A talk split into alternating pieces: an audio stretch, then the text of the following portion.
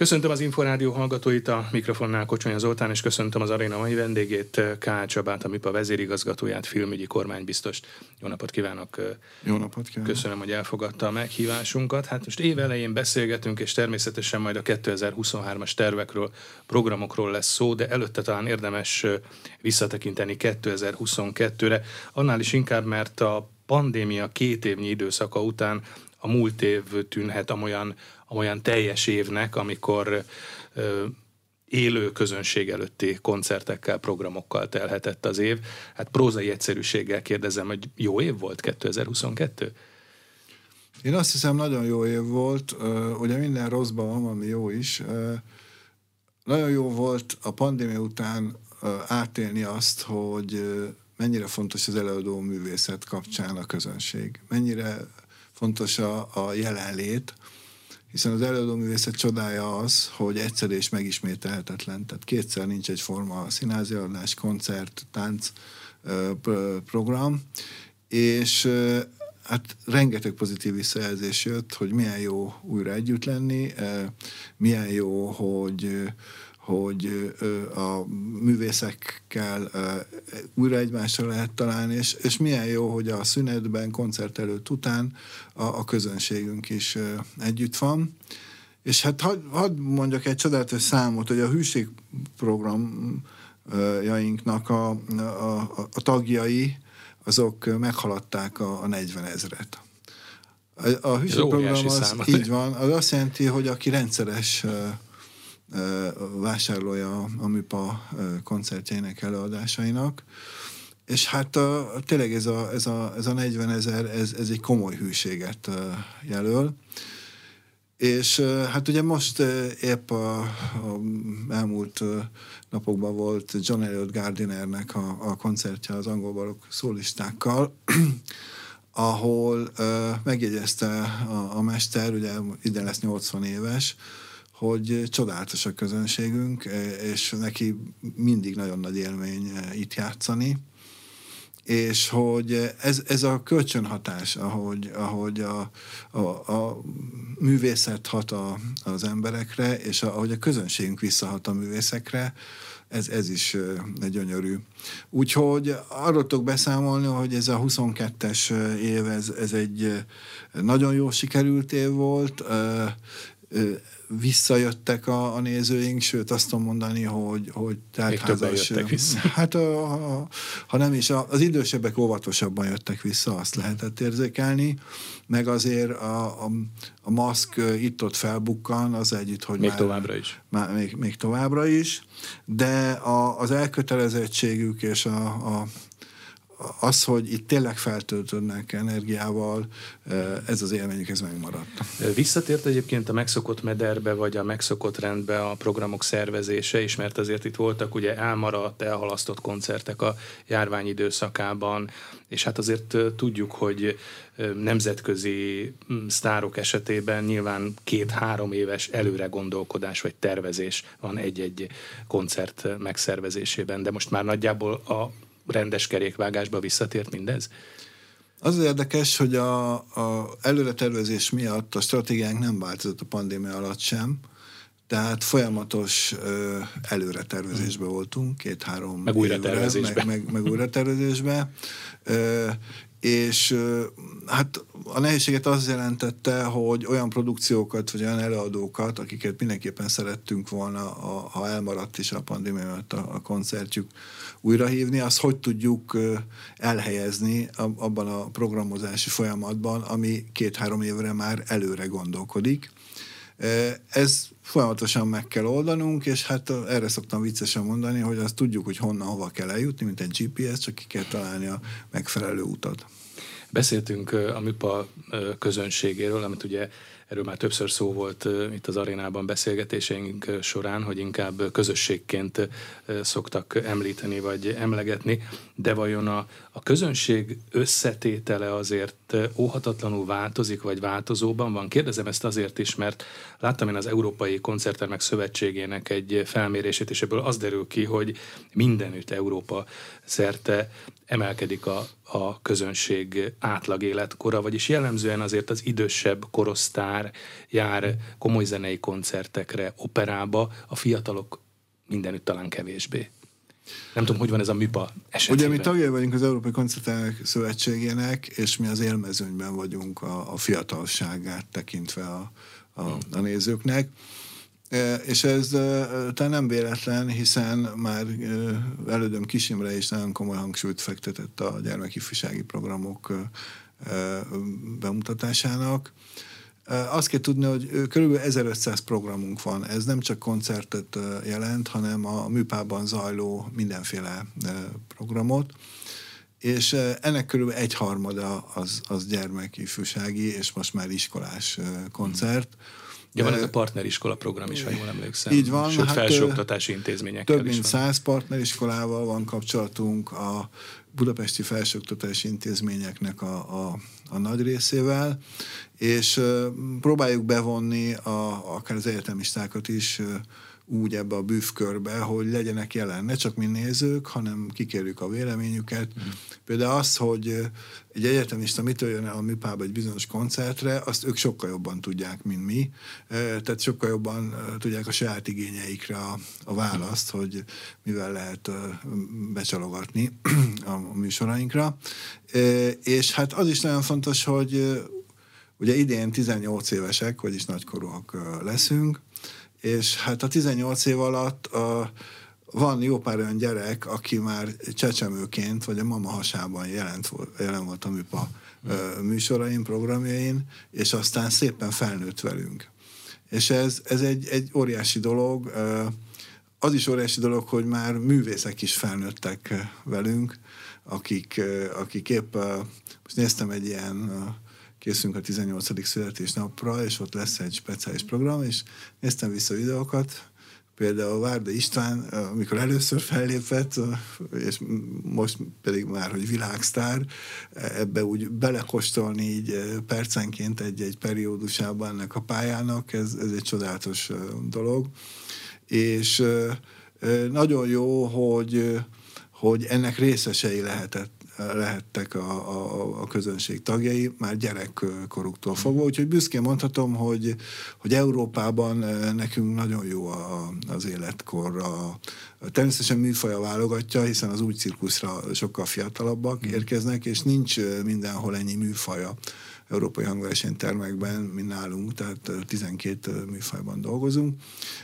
Ez is valószínű hozzásegít a dolgokhoz, de én azért azt büszkén látom, hogy, hogy például a Wagner napokra is jönnek fiatalok, tetszik nekik ez a forma, ez a félig szányadott forma, ez a zenei megközelítés, tehát én, én azt gondolom, hogy ha ezzel komolyan foglalkozunk, és, és az iskolákkal együttműködve, akkor, akkor ez valamilyen szinten orvosolható. Tehát gondolom, hogy lehet egy ilyesfajta, nem tudok erre jobb szót hirtelen, hogy árukapcsolás, hogy mondjuk elmegy egy könnyű zenei koncertre egy 10-20 éves, és esetleg kedvet kap arra, hogy ugyanebben az épületben, ugyanúgy a Bartók Béla hangversenyteremben megnézem mondjuk egy komoly zenei koncertet is. Hát ezek nehezebb mechanizmusok, mert ugye ezek a betűs generációk, uh, Z, meg most igen, alfa jön, meg, meg és itt tovább, teljesen speciális világban születtek bele. Ugye a, a, a kütyük, vagy az okos telefonok világába, és a társadalmi életük egy részét azon keresztül érik.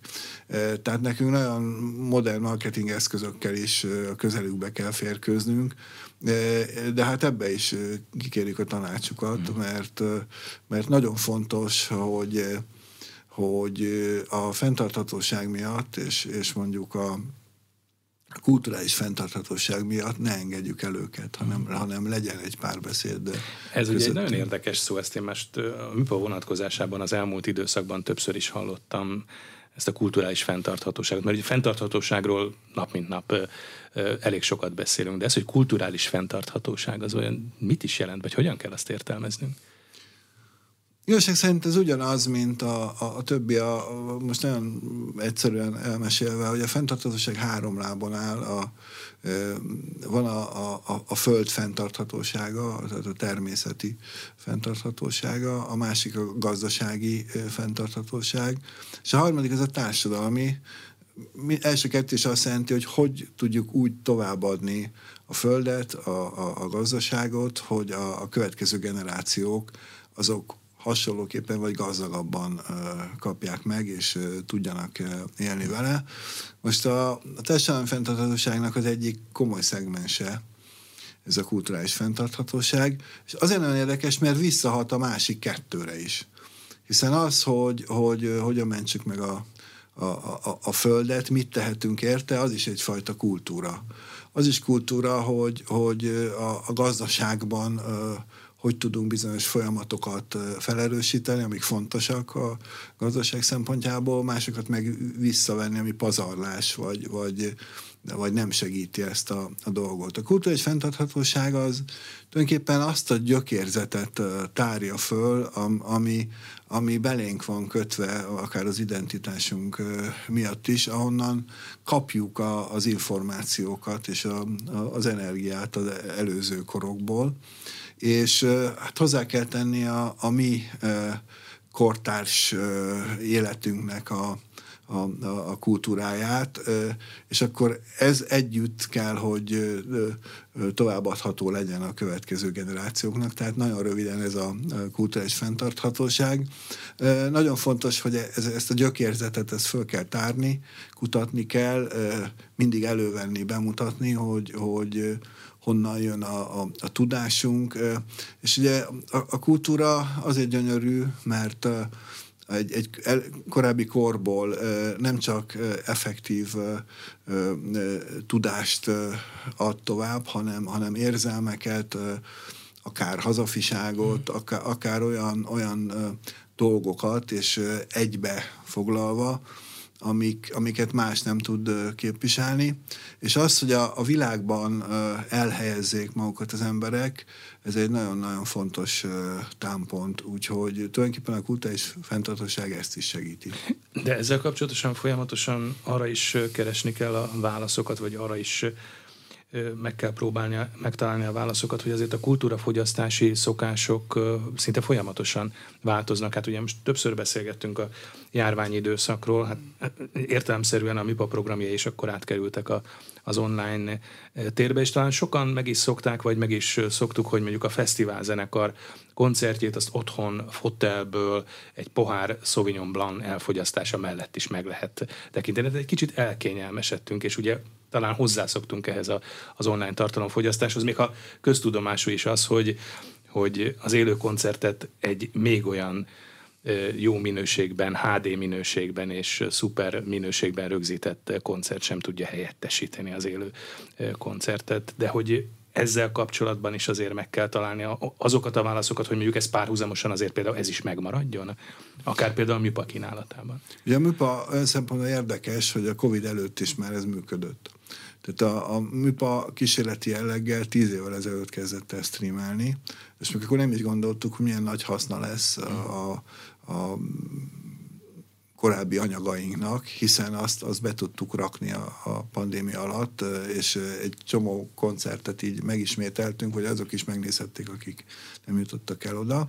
Úgyhogy ezt mi tovább fejlesztettük, és, Akkor ez egy kicsit ilyen tanulási folyamat is volt a pandémia időszakának, az a másfél-két-két és fél éve mondjuk új eszközök vagy új módszertant is hozott? E, e, igen, tulajdonképpen ezt a digitális teret e, kiszélesítettük, és, és azt mondtuk, hogy, hogy tovább is a legfontosabb az élő előadás, élő e, koncert, de azokhoz is eljuthat az élménynek egy része, akik ezen nem tudnak részt venni.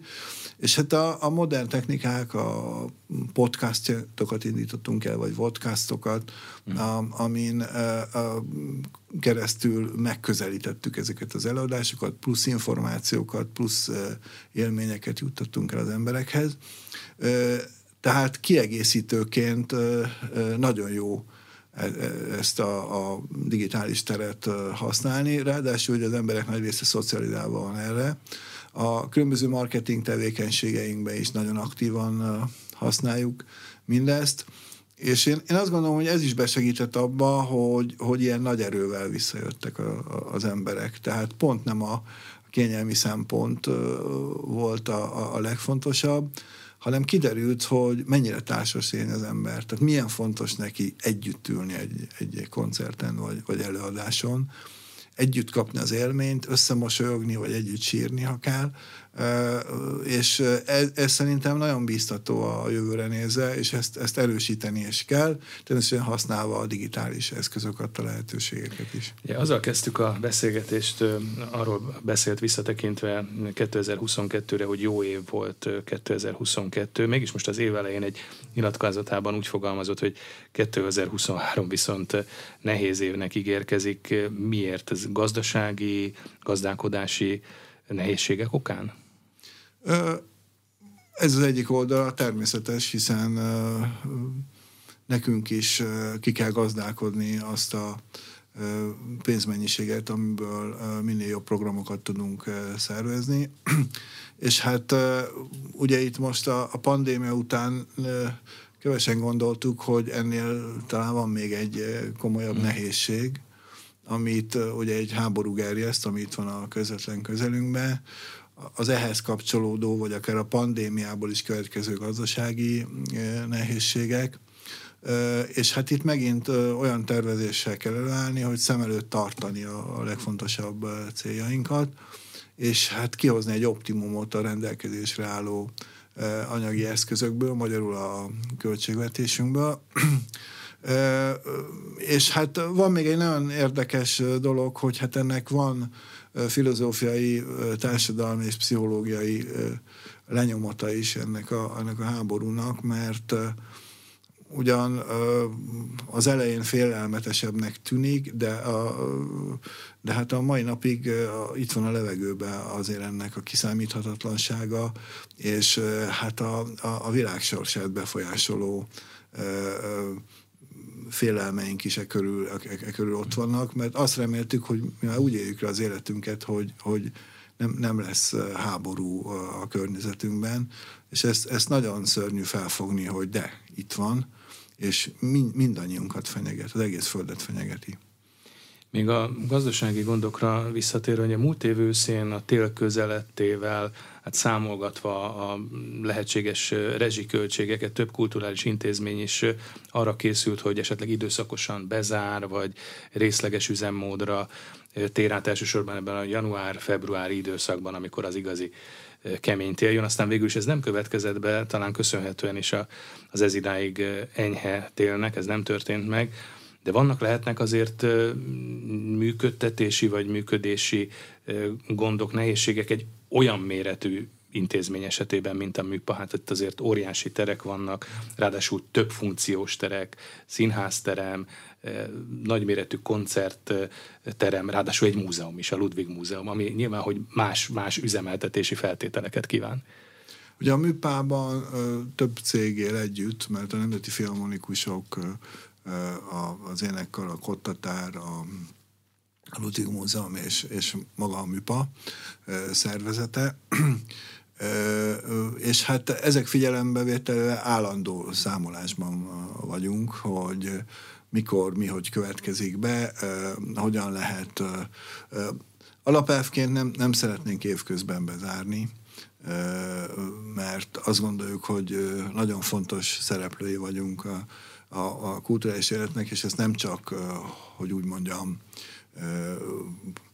nem csak úgy értem, hogy, hogy a fontosságunkat emeljem ki, hanem, hanem az embereknek szüksége van, a műpába járó embereknek ránk, azokra a programokra, főleg ezekben a nehéz időkben. Tehát a, innen, innen tudnak töltekezni, vagy energiát kapni.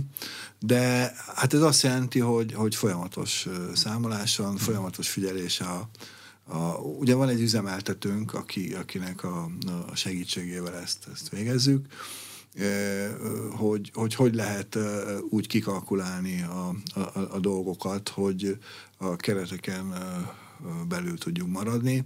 Ez egy elég bonyolult folyamat, és ugye eddig ilyenekkel nem kellett foglalkozni. Talán a Covid-ból ered az, hogy, hogy megszoktuk, hogy, hogy válságmenedzselésben vagyunk, és ez, ez most egy újabb... És ez folyamatossá, folyamatossá vált így van, így időközben. De ez azt is jelenti azért, hogy mondjuk kiegészítő vagy pótlólagos támogatásra is szüksége van a MIPának. Egyáltalán nem is tudom, hogy éves költségvetési forrásokhoz kötött a működés, vagy, vagy nagyobb távlatban lehet tervezni, gazdálkodni a MIPA esetében. Hát azt kell mondjam, hogy sajnos még éveshez kötött.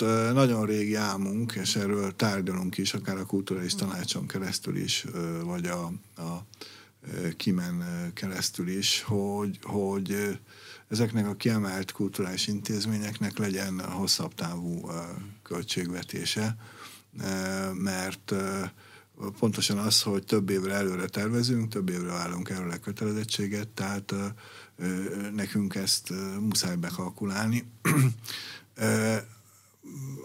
Érdekes mondom, van rá, van rá nyitottság, csak még nem történt meg az a, a, a lépés talán a, a fesztivál, nagy fesztiváljainkat leszámítva, mert ott, ott megtörtént, és ettől jól is működik. Ez a Bartók tavasz és a Liszt ünnep esetében? Úgyhogy, úgyhogy ez a, a, a jövő egyik fontos célkitűzése, hogy próbáljuk ezt, ezt megvalósítani.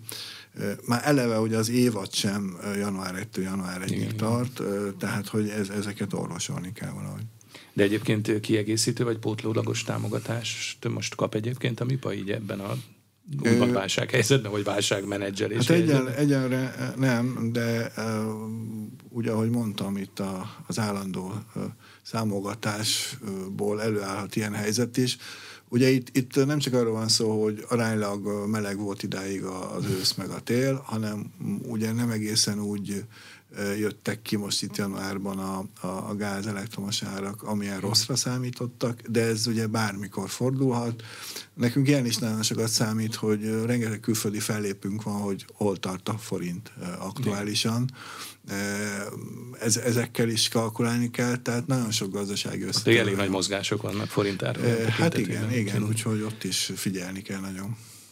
Elhangzott az, hogy Hát 2023 véhetően gazdálkodási szempontból nehéz évnek ígérkezik, viszont ha megnézzük, akkor programok tekintetében igencsak gazdagnak tűnik 2023.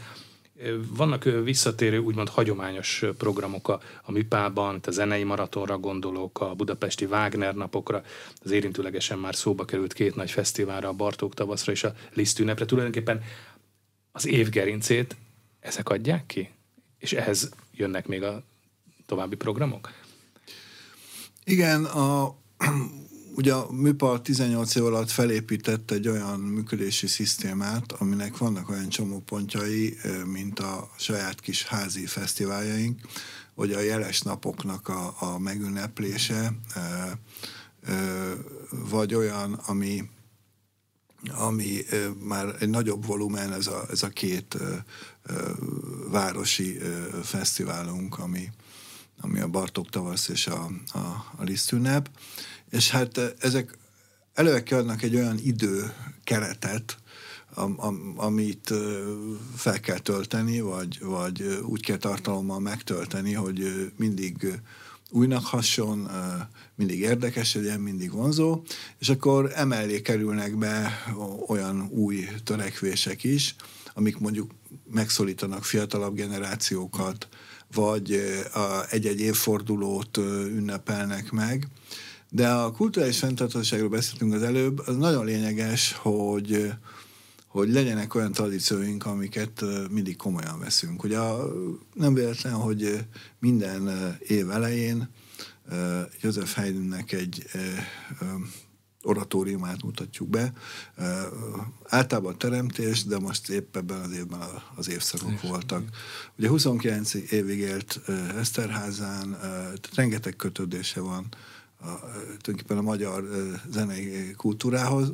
Ő nem magyar, de mégis a, a, a, a mi gyökérzetünkben szervesül a művészetének egy komoly része. Tehát... És hát készül is, ugye teszem hozzá zárójelbe a Haidneum, itt, ami van. azért gyakorlatilag megalapozza, hogy, hogy, hogy ezt az életművet azért itt folyamatosan majd jelen lehet Így van, ez tulajdonképpen nekünk hasonló érték, mint Salzburgnak Mozart. Nem csak a miénk, még egyszer mondom, de, de foglalkozunk ebbe, de ez ugyanígy érvényes a két fesztivál kapcsán a Liszt és, és Bartók hagyatékára is. Ez a mi gyökérzetünk, tehát innen, innen, innen táplálkozunk. Ami nagyon fontos az, hogy Ugyan én az évfordulókat, az ilyen születésnapi évfordulókat nem, nem nagyon kedvelem, mert azt gondolom, hogy az egy helyzet, hogy ki hány éves. Az a kérdés, hogy épp milyen produkciója van, és mivel tud minél komolyabb sikert elérni, vagy, vagy többet adni a közönségnek.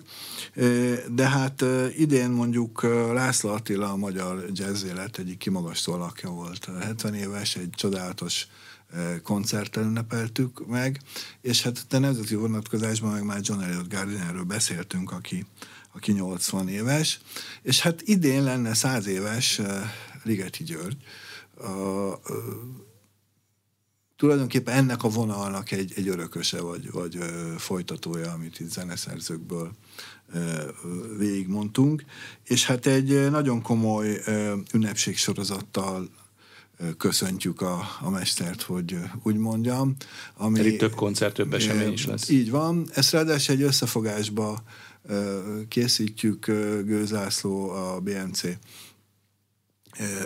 tulajdonosa és művészeti vezetője koordinálja össze a Zeneakadémiát, a, a Zeneházát, a, a, a műpárt, hogy, hogy érezhető legyen ez az ünnep fantasztikus respektje és, és csodálata van Ligeti művészetének világszerte.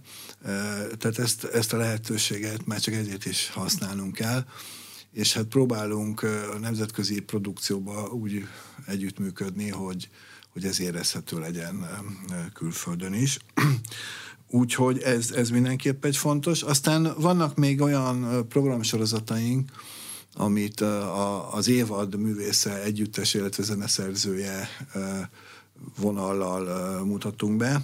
Ugye a, a, az idén Bodowski Gábor a kiváló trombita művész az évad művésze, és Varga Judit ö, ö, csodálatos zeneszerző, pedig a, az évad komponistája.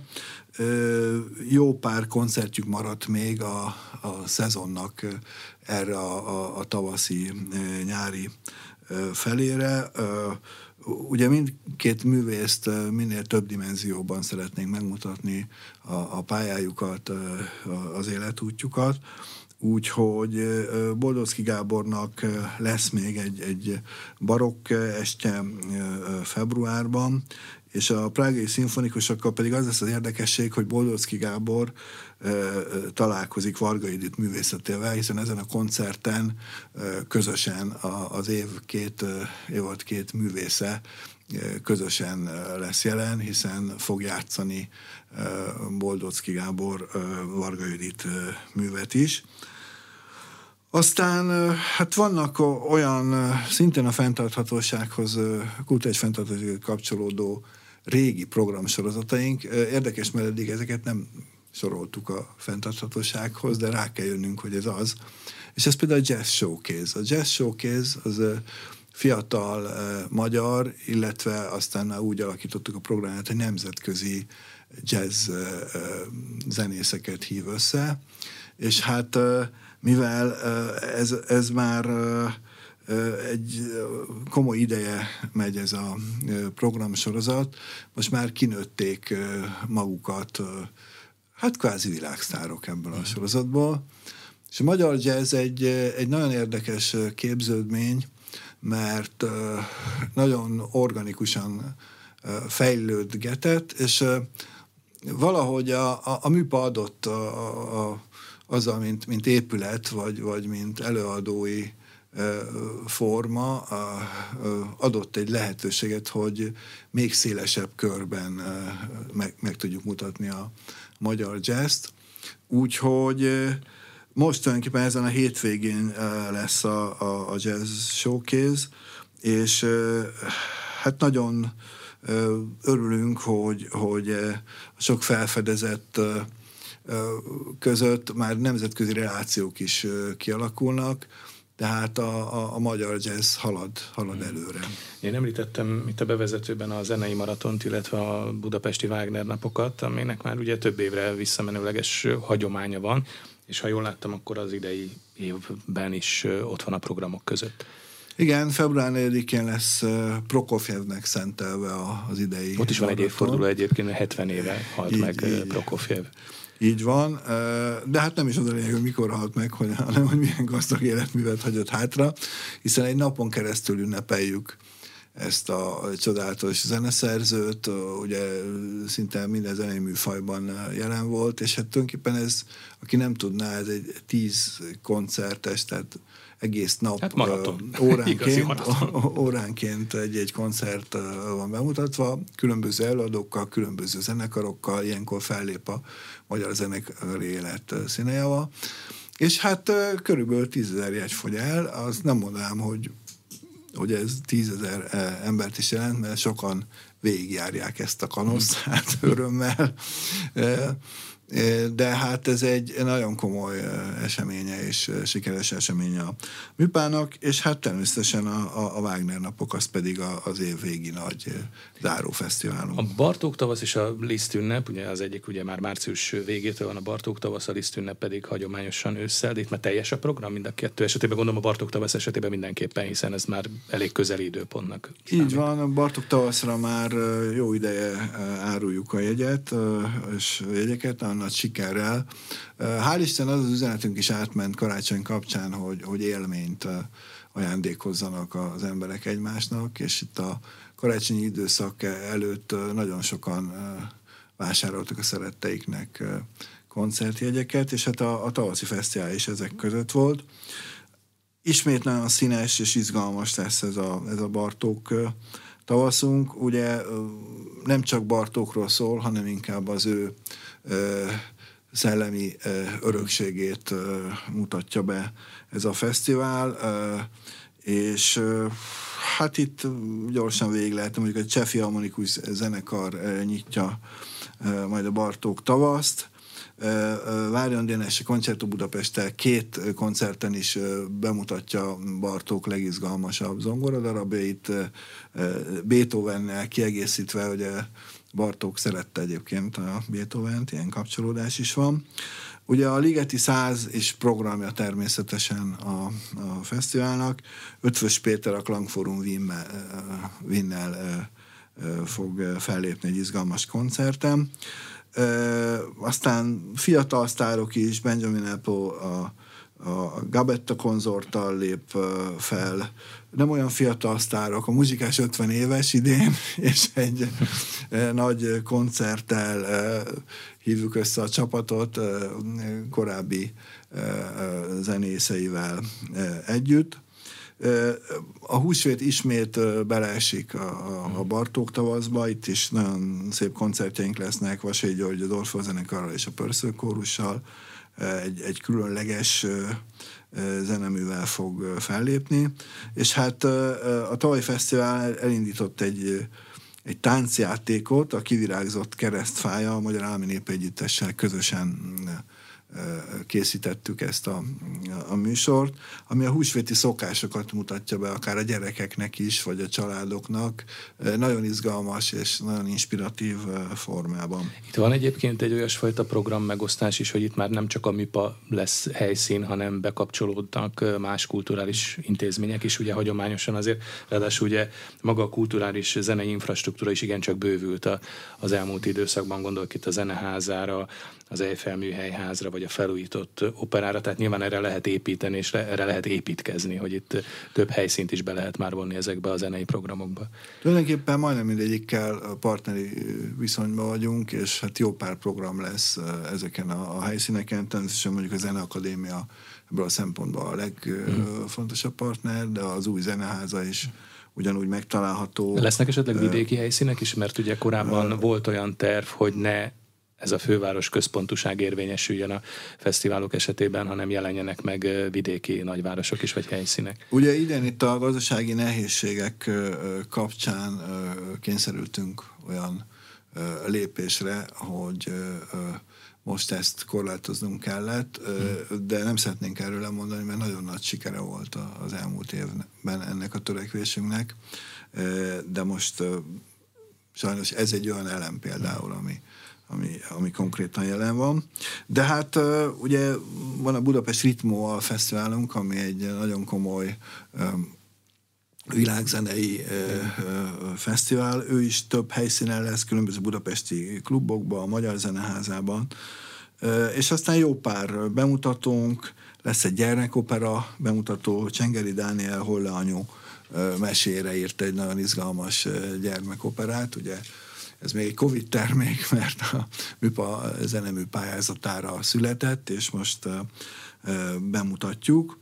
És hát egy gyönyörű zárókoncert, a Londoni Philharmonia Orchestra lép fel, és ez is egy fenntarthatósági törekvésünk, hogy a baráti Kristóf uh-huh. lesz a, a, a vendége. Nagyon fontosnak tartjuk, hogy a magyar művészeket minél inkább bekapcsoljuk a nemzetközi vérkeringésbe, és a, a legjobb együttesekkel, előadókkal hozzuk össze, és ez, ez a koncert is ezt fogja szimbolizálni. Beszéljünk akkor a továbbiakban a filmes területről. Korábban már szó volt arról, hogy talán többször is beszéltünk arról, hogy Budapest lett Európa legnagyobb filmgyártó bázisa London után, de lehet, hogy most már talán mondhatjuk azt, hogy London mellett itt készülő külföldi produkciók, illetve koprodukciók révén milyen nagyságrendet jelent most ez, és mondjuk mekkora bevételt? Mert gondolom ez korán sem mellékes. Azt tudom mondani, hogy a, a 22-es év ebből a szempontból is nagyon sikeres volt. Ugye gondoljunk abba bele, hogy itt, itt forgott a Dűne, a, azt megelőző évben, és hat oszkárral, köztük Sipos Zsa oszkárjával is gazdagította a magyar film hírnevét. És hát a Düne visszajött, hogy a második részt is leforgassák. És hát most is olyan díszlet építészeti környezetben, ami egyszerűen lenyűgöző és elmondták az alkotók, hogy, hogy nem nagyon találnak a világon ilyen, ilyen kézműves munkát, amiben mondjuk a dűne díszleteit felépítenek. De akkor korán sem csak arról van szó, hogy itt az adóvisszatérítés, mert ugye van itt ez a 30%-os adóvisszatérítés, tehát ez a csalogató kizárólag a külföldi produkciók számára, hanem a magyar szakembergárda, a munkafeltételek, meg a stúdiók adottsága? Igen, illetve Magyarország helyzete, biztonsága, Budapest közkedveltsége, kulturális atmoszférája, vendéglátási lehetőségei. Tehát ez egy nagyon össze, összetett dolog, a, a, mindegyik segíti azt a folyamatot, hogy, hogy ide nagyon szívesen járnak forgatni, és hát ez a 30 százalék egyébként Európa legtöbb országban 30 százalék. Van itt még egy nagyon fontos dolog, hogy a, a kormányzat ezt komolyan veszi, hiszen az adóvisszatérítés most már meghalad olyan, olyan számokat a, a, a sikeresség miatt, amit teljesíteni kell, mondjuk ki kell fizetni a produkcióknak ezt a, ezt a 30 ot ezért kezdünk komolyan stratégiai ágazottá válni. És hát csak hogy szemléltessem ezt, a, a költése a filmprodukcióknak egy, egyben egyébként nem csak a nemzetközi, hanem a magyar produkciók is benne vannak, hiszen az adóvészatérítésből ők is visszakapják a 30%-ot. Az 218 milliárd volt 2021-ben, és 22-ben a 250 milliárdot mm. is meghaladta. Ugye ennek többféle megközelítése van, ennek van adóbevételi vonzata, és hát nagyon komoly olyan vonzata is, hogy a, budapesti szállodák nagyon jól járnak az itteni költésekkel, de ugyanígy elmondható ez a, a, a kulináris részére a dolgoknak, a szolgáltató ipar, tehát van egy multiplikatív hatása a, a, a filmes ágazatnak, és hát nem utolsó sorban most már több mint 20 ezer ember mm. dolgozik benne, és hát a, a következő tervünk, hogy ezt fokozzuk, tehát a, nem csak a szolgáltatási jellegű filmkészítés haladjon előre, hanem a kreativitásunkat is adjuk el, használjuk ki. Hát egyrészt szeretnénk országosabbra kiterjeszteni, tehát ne csak Budapest központ legyen. Ugye van egy kastélyprogram az országnak, ezek a kastélyok lenyűgözőek, és szinte mindenféle van. Tehát az angol típusútól kezdve, ez különböző amerikai sorozatok. Tehát mint forgatási helyszín? Mint forgatási helyszín. Van egy programunk, a Filming Hungary, Magyarország, filmezés Magyarországon. Most például megyünk a, a, a Berlináléra, amiről azért érdemes pár szót ejteni, mert hál' Isten ismét vannak programjaink. Ezt úgy foglalom össze, hogy a múlt jelen van, a jelen és a jövő is jelen vannak, hiszen beválogatták a szürkületnek Fehér György kiváló filmjének, 1990-ben készült filmjének az újra digitalizált kópiáját, tehát azt vetítik Berlinbe. E, ami már régen volt példa, a Műanyag égbolt, vagy Műanyag égbolt címmel készült egy science fiction film, ami egy animációs film. Ez is a, a versenyprogram része lesz, és hát a jövőre is beszéljünk. Erhard Domonkos alkotása a, a Moméről, a Szemem sarka, az pedig, mint animációs diplomafilm eh, képviseli a, a, a magyar filmeket, tehát most az animáció uh-huh. lépett egy eh, nagyon komolyat előre. Említette az imént, eh, utalt arra, hogy hát itt azért már van egy kreatív hozzáadott érték is ezeknél a produkcióknál, tehát korán sem pusztán bérmunkákról kell beszélnünk, ugye Szóba került már a tavaly Moszkádíjat kapott Sipos Zsuzsa a Düne látványvilágáért díszletezésért, de hát idén is van érintettségünk Oszkárdíjak tekintetében, hiszen Magyarországon készült, ráadásul angol-magyar koprodukcióban az Oscar, ugyancsak Oscar jelölt Mrs. Harris Goes to Paris, ez a, a jelmez kategóriában versenyez majd az Oscar díjért, tehát azért itt már valóban kreatív hozzáadott érték van, ráadásul, hát ha jól értem, vagy jól láttam, akkor hozzáadott pénz is, hiszen az NFI, a Nemzeti Filmintézet például ebben a magyar-angol koprodukcióban, hát koprodukciós partnerként is ott volt, tehát pénzzel is jelen vagyunk komoly produkciókban. Így van, ennek nagyon örülök, hogy ez, ez így alakult, mert azt a törekvésünket erősíti, hogy, hogy koprodukciós filmeket létre kell hozni. Ez olyan szempontból is fontos, hogy hogy a, a beszállás a, a filmekből ugye nem csak magyar részről van, hanem a, a partneri külföldi oldalról is. Másrészt, ami ennél sokkal fontosabb, hogy a disztribúciós lehetőségeket növeli. Tehát ha elkészül egy ilyen filmalkotás, akkor ö, nem csak 10-15 millió magyar számára készül, hanem az angol, vagy mivel a témája Párizsban játszódik, tehát a francia közönség számára is. És az Oscar jelölés is azt mutatja, hogy ezt sokkal jobban észreveszik, vagy gyorsabban észreveszik. Nem csak a rendezői vagy kreatív kvalitásait, hanem, hanem ö, ö, akár a, az ilyen, mint jelmez, vagy, vagy, vagy díszlet, ahogy a, a, a dűnébe is ugye ezt, ezt díjazták.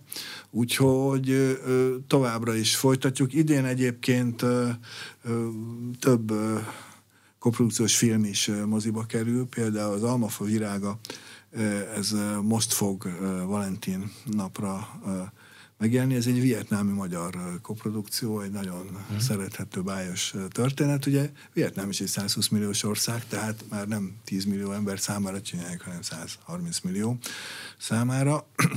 És hát tulajdonképpen a, a tavasz az elég, elég jó lesz új filmek bemutatása kapcsán.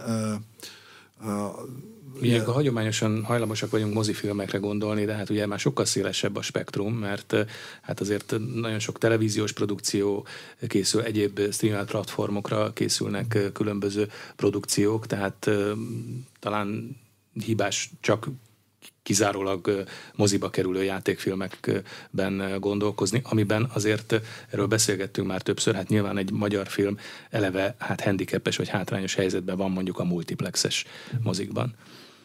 Így van, bár most elkezdünk egy nagyon komoly fejlesztést a, a, a különböző kultúrházakban, ahol van erre alkalom, kialakítunk filmvetítésre alkalmas helyeket, ugye a, mivel nem minden városban van pláza, sőt elég kevésbe, tehát bizonyos rétegeknek nagyon nehéz elérni mozifilmeket, és ezt ezen szeretnénk a jövőben segíteni.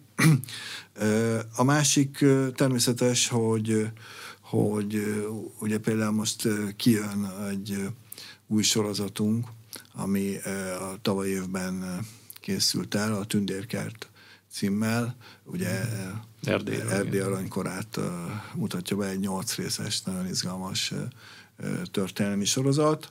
Egyébként, ha már történelmi sorozatokról beszélünk, akkor... Ugye ezt sokan hiányolták, ugye, hogy magyar történetek, magyar hősök, magyar történelem, de hát most sorozatban ugye a hadiktól kezdve Petőfi, Március ifjak, tehát nagyon sok történelmi témájú film készült, illetve vár bemutatásra. Hát így van, és ugye nem csak történet, mondjuk a hadik az egy huszárcsínt, tehát egy, egy kalandos történetet mutat be, illetve hát nem, nem csak az ilyen távoli történelemből hívunk ide hősöket, hanem például a Semmelweisről forgatott Koltai Lajos egy, gyönyörű filmet, hogy a Semmelweis ismeri a világon minden orvos, mert tisztában van vele, tehát ez is egy, egy nagyon fontos forgalmazási felletet kap. Aztán a legendás vízilabdásainkról készül ugye az aranycsapatról, a nemzet aranyai, tehát sportolókon is keresztül bemutatunk hősöket, de lesznek olyan újdonságok, amik teljesen mai produkciók, Cica Verzum címmel egy első filmes alkotás lesz, ami egy abszolút szerelmi háromszög, és hát nagyon friss, nagyon bájos. Tehát azt tudom mondani, hogy ez a spektrum, ami a filmekhez kapcsolódik, az egyre inkább szélesedik, és egyre nagyobb kínálatát adja a saját korunk kultúrájának. Kál Csaba, a MIPA vezérigazgatója, filmügyi kormánybiztos volt a vendégünk ma itt az arénában. Köszönöm a beszélgetést, és köszönöm, hogy velünk tartottam. Én is köszönöm.